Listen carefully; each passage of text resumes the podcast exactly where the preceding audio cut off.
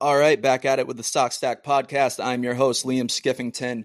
The Boston Red Sox this offseason have not done a lot in terms of reinforcing their uh, pitching department. And today we are joined by Mr. Brendan Cellucci, a pitcher in the Boston Red Sox system. Brendan, how you doing today, man? I'm good, man. I'm happy to be here. I really appreciate it. It's nice to see you again. And uh, yeah, let's let's get going. Good to see you again as well. So, Brendan, we actually started talking. The audience probably doesn't know a lot about this. We I first interviewed you in 2020 during COVID, um, and I think you were about 21 years old at the time. I was around the same age, and I and then I talked to you again this year in Portland in May. Mm-hmm. Yep. And from that time in 2020 to this year, uh, this past year in Portland, you had the same type of poise that you did when I talked to you in 2023 years later. Where does that come from? Because for such a young man, you really seem to have. I mean, I'm we're the same age, but for mm-hmm. such a young man, you really seem to have like a strong head on your shoulders. I mean, honestly, I think it's just um, I had uh, a lot of like times in my life where I've gone through trials and tribulations, and it helped me mature a lot. Um, not from a sense of like just a day to day life because I'm a goofy guy, but I mean, in a sense of understanding what all of this is about. I mean, at the end of the day, like I feel like baseball is so important to me. It's it's been everything uh, my entire life, but at the same time, like I have other passions and stuff like that too, and, uh, one of them is just uh, having a greater understanding for like everything everybody's going through. I really like being able to be the person that uh, people can come to, like when it when they need to vent about something or like help people with their problems and stuff like that, and talk to people. And uh, I think just the experience of of doing that and appreciating that has really gotten me to a point where I'm able to. Um, hopefully, at least, uh, have an impact on those that I talk to in a positive way. Who around you in your life, Brendan, helped you become this person that you are? Um, I'd have to say uh, my mom, especially. My mom has been a person that has always um, put other people first, been very generous and stuff like that. And I learned a lot from her growing up. Um, and I, I'll, I'll also just the the I guess I'll say like the understanding and like lessons I've learned from my coaches over the years. I mean, nobody's going to see eye to eye with every coach. Um, and some of the closest coaches that I've had have been the ones that I've butt heads with uh, the most. But being able to like put the ego aside and be able to like learn from all the experiences you go through even if they're good or bad um, that's just kind of what's helped me get to this like mindset to where i try not to get too high i try not to get too low i just kind of go about my day and, and try and mind my own business and, uh, and, and just help people along the way. Uh, so you mentioned Brendan that you have other uh, passions outside of baseball. Mm-hmm. One of those, is, I know you do a podcast. Can you tell me yep. a little bit about that? You actually teased that podcast when I talked to you in May. I don't think it was uh, launched yet, but it's it's awesome. If you haven't checked it out right now, it's the Church and Culture podcast, right? Uh, Culture Church podcast. Culture, Culture Church. Sorry, sorry. Culture All Church good. podcast. Go check it out. So, yeah. how did you start that? So it's interesting that you say that we had just talked uh, right when I was because it was right when I was coming up with the idea of it. But um, so I have two of my best friends, uh, Adam Holland and Denari Beard. Love those guys. We've been to get we've been friends for over ten years now, ever since high school. Um, and uh, Adam, my, my, my friend, his dad is the pastor at our church, and every time I go to church, I say. Um, damn, Adam, it, your dad said something that I needed to hear today.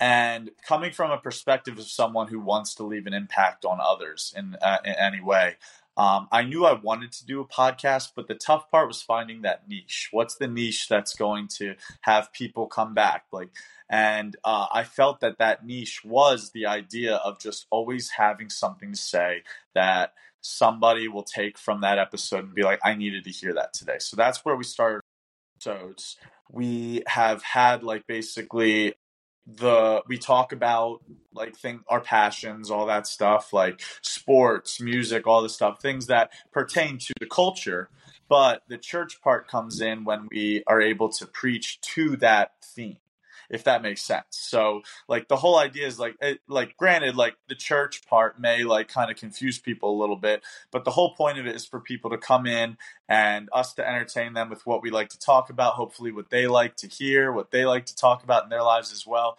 But the overall idea is that when you come out of that episode, you hear something that kind of changes your perspective on life a little bit, motivates you a little bit in a different way.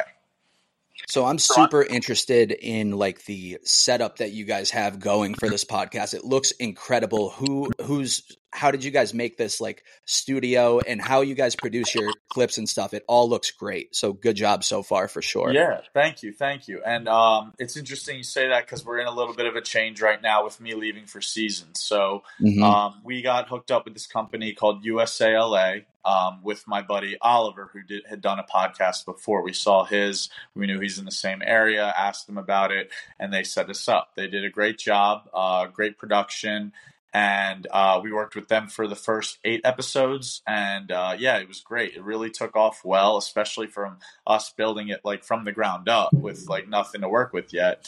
Um, but now, uh, because we are switching over to the fact that I'll be away, we're going to do um, a little bit. Uh, we're going to do a little bit different. Um, we're trying to figure out the parameters of how to keep that production value up right now. Mm-hmm. Like to be perfectly honest with you, I was on a couple calls of like how we can keep that production value with us being in different places. Um, so it's definitely going to be a little bit of a challenge, a little bit of a task at hand, but uh, it's nothing that we can't deal with, you know What is it what does it look like with you being down uh, in Florida? Like, how are you guys trying to think about how to keep that so, production quality?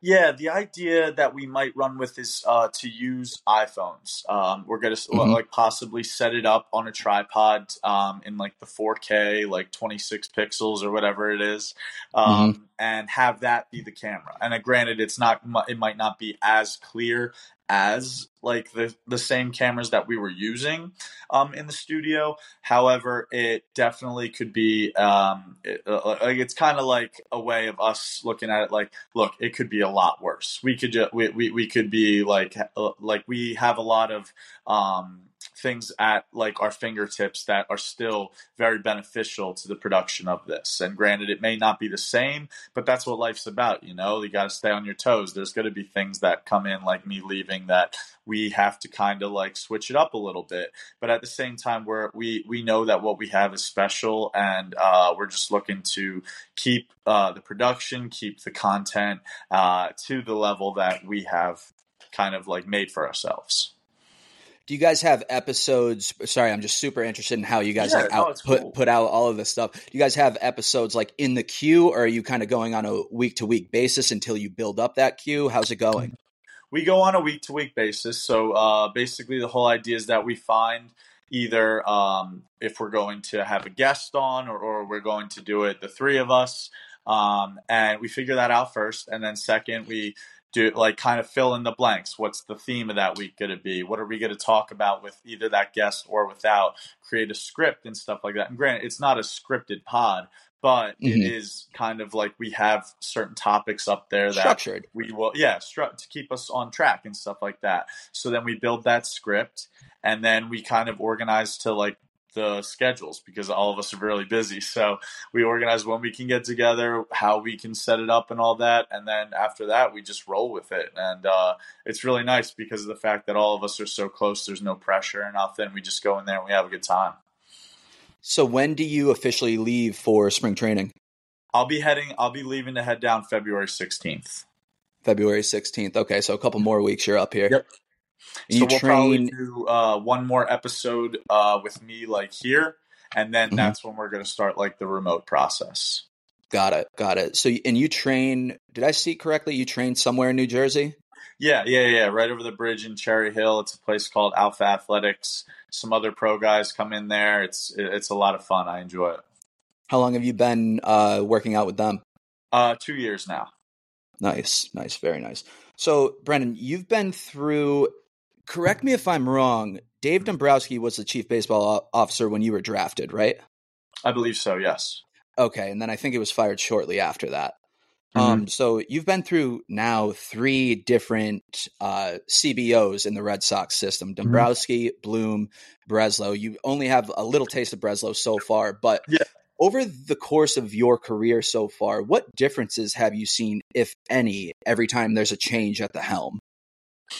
I think it comes down to the advancements in what is uh, what is going well for like um, especially like for like in my experience at least coming through the minors and stuff like that it's what is like kind of trending in player development so mm-hmm. i've noticed that during like the time that uh, breslow has like been uh, been in so far, we've done a lot more of um, understanding that we don't have to come into spring training uh, and feel like we're in mid-season form. We don't have to come into spring training and feel like we're trying to make a team or nothing like that.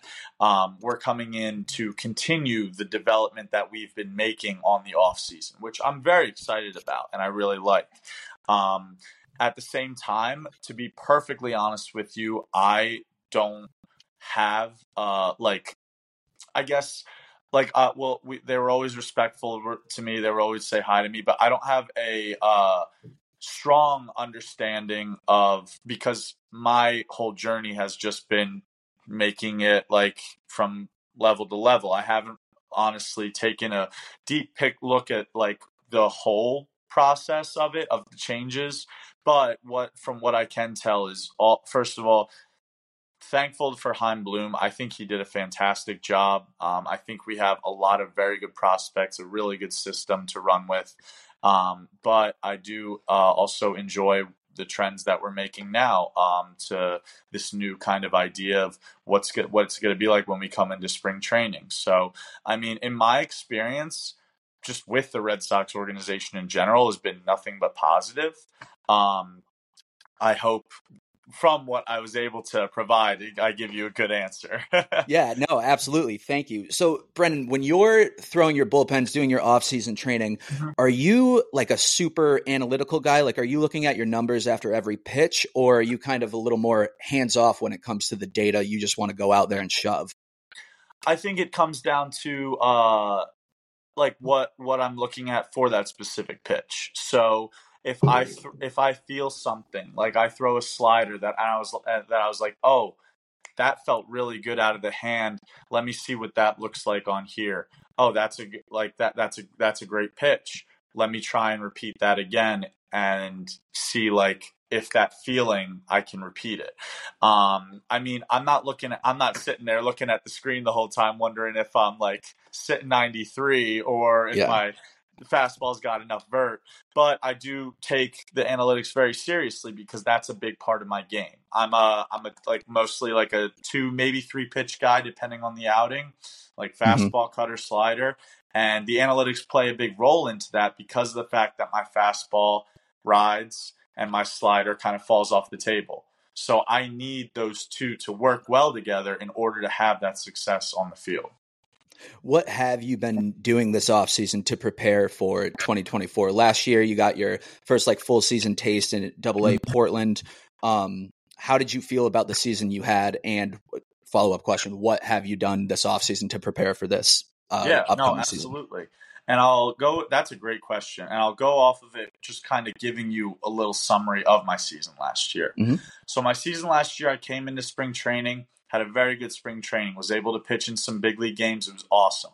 Threw a lot. Was like was backing up big league games almost every day, and the kind of the immaturity in me, the idea that I need to be like 100% like perfectly ready if I get into this big league game, it kind of caused me to really like wear my body out at an early time, which is uh, like going back kind of glad why we have this new perspective going into spring training. So I wore my body out a lot. And then we go up to uh, Portland. It's cold. And my arm just starts not feeling too good, getting some dead arm. I think it was some tricep tendonitis. But the thing was, I started struggling. And then I was trying to dig my, uh, like, uh, I, as I was trying to get myself out of it, I was digging myself a bigger hole because I wasn't who I was out there. I'm not, wasn't at 100% and I was getting rocked over and over again.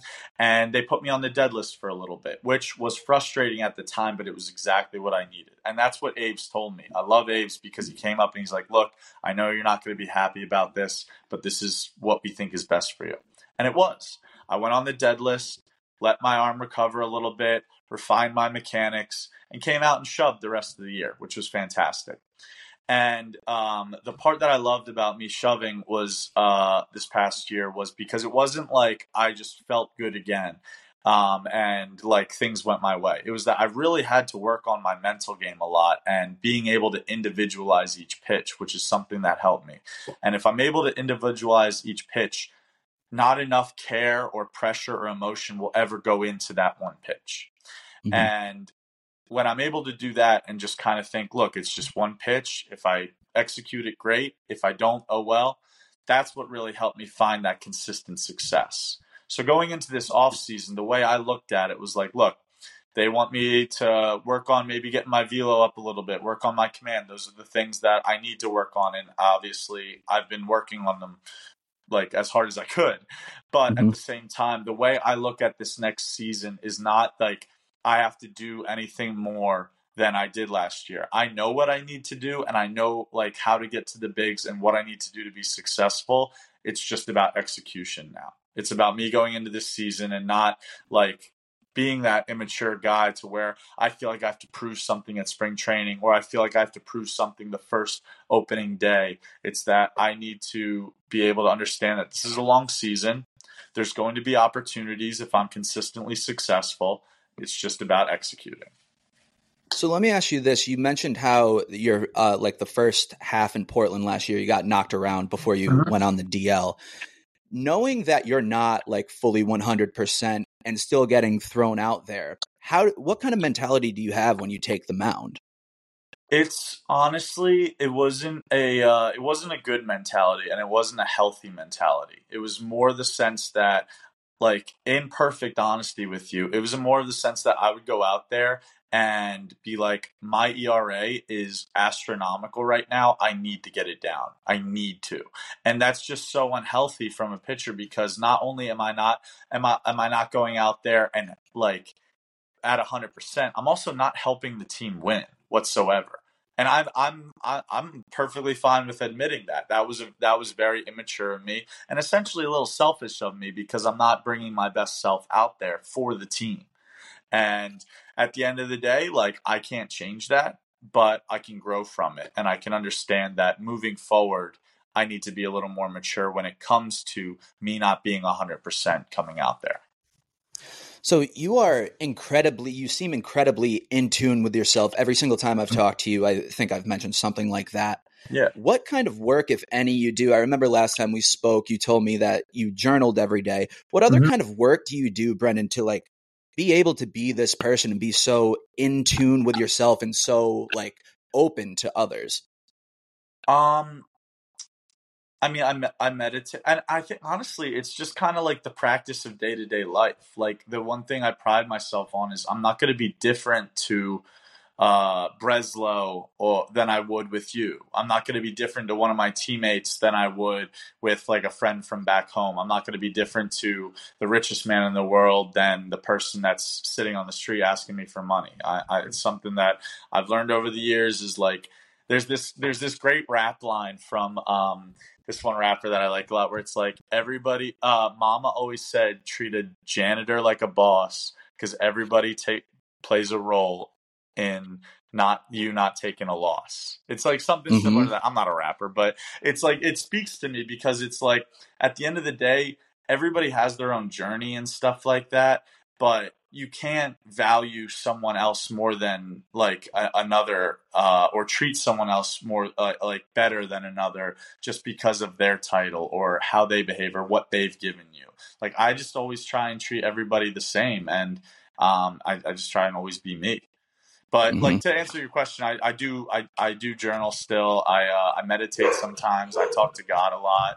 Not to make it like all all about religion. Whatever no. anybody wants to do, they can do. But yeah, I think um, being able to be comfortable with yourself um, and be your most genuine self is the first step. Brendan, so you meant, do you know do you remember whose uh, song that was that you just uh, gave me lyrics from? It was uh, Simba. Simba. Okay. Simba. Can It- okay. Now I have a couple things. Can you Yeah. give me your top three rappers? Meek Mill not included because I know you're a Philly guy. all right. So right now or all time? Um, we'll do right now. Right now, right now, Gunna's number one. I love Who? Gunna. Gunna. Okay.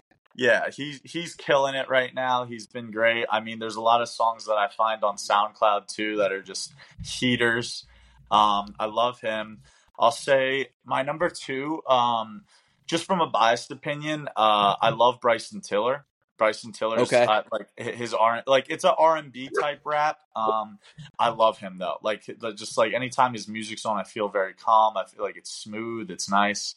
And then third is my goat, uh, Drake. Drake's just Drake. Drake's like up here for me. Drake's like the LeBron James of rappers for me. Mhm. What did you think of his last album? I thought it was really good. I thought um, I think the interesting thing about Drake is that he evolves uh, with like the youth. So obviously, like I think he's come to realize over like his long-standing like career is that the youth is probably like anybody from like probably like 12 to like 25 probably makes up the large a large part of his uh, audience. So he needs to know what like is with the youth and the and music like evolves just like everything else so sometimes his music has to evolve the sound of it the tempo of it the rhythm and some people don't like that so i understand that some people didn't like his past album just because it was a little different and stuff like that but i mean i think anything he puts out is is always going to have some some great ones I agree with that. Have you ever seen him live? Yes i went and saw How so- was that it was- experience? Oh my gosh, dude. We were in uh where were we? Uh, I think we were facing the Orioles and we had an off day and he was performing in Philly. And me, Oh, Phil uh Philly Sikes, uh Chris Troy, Chase Meidroth, and Marcelo.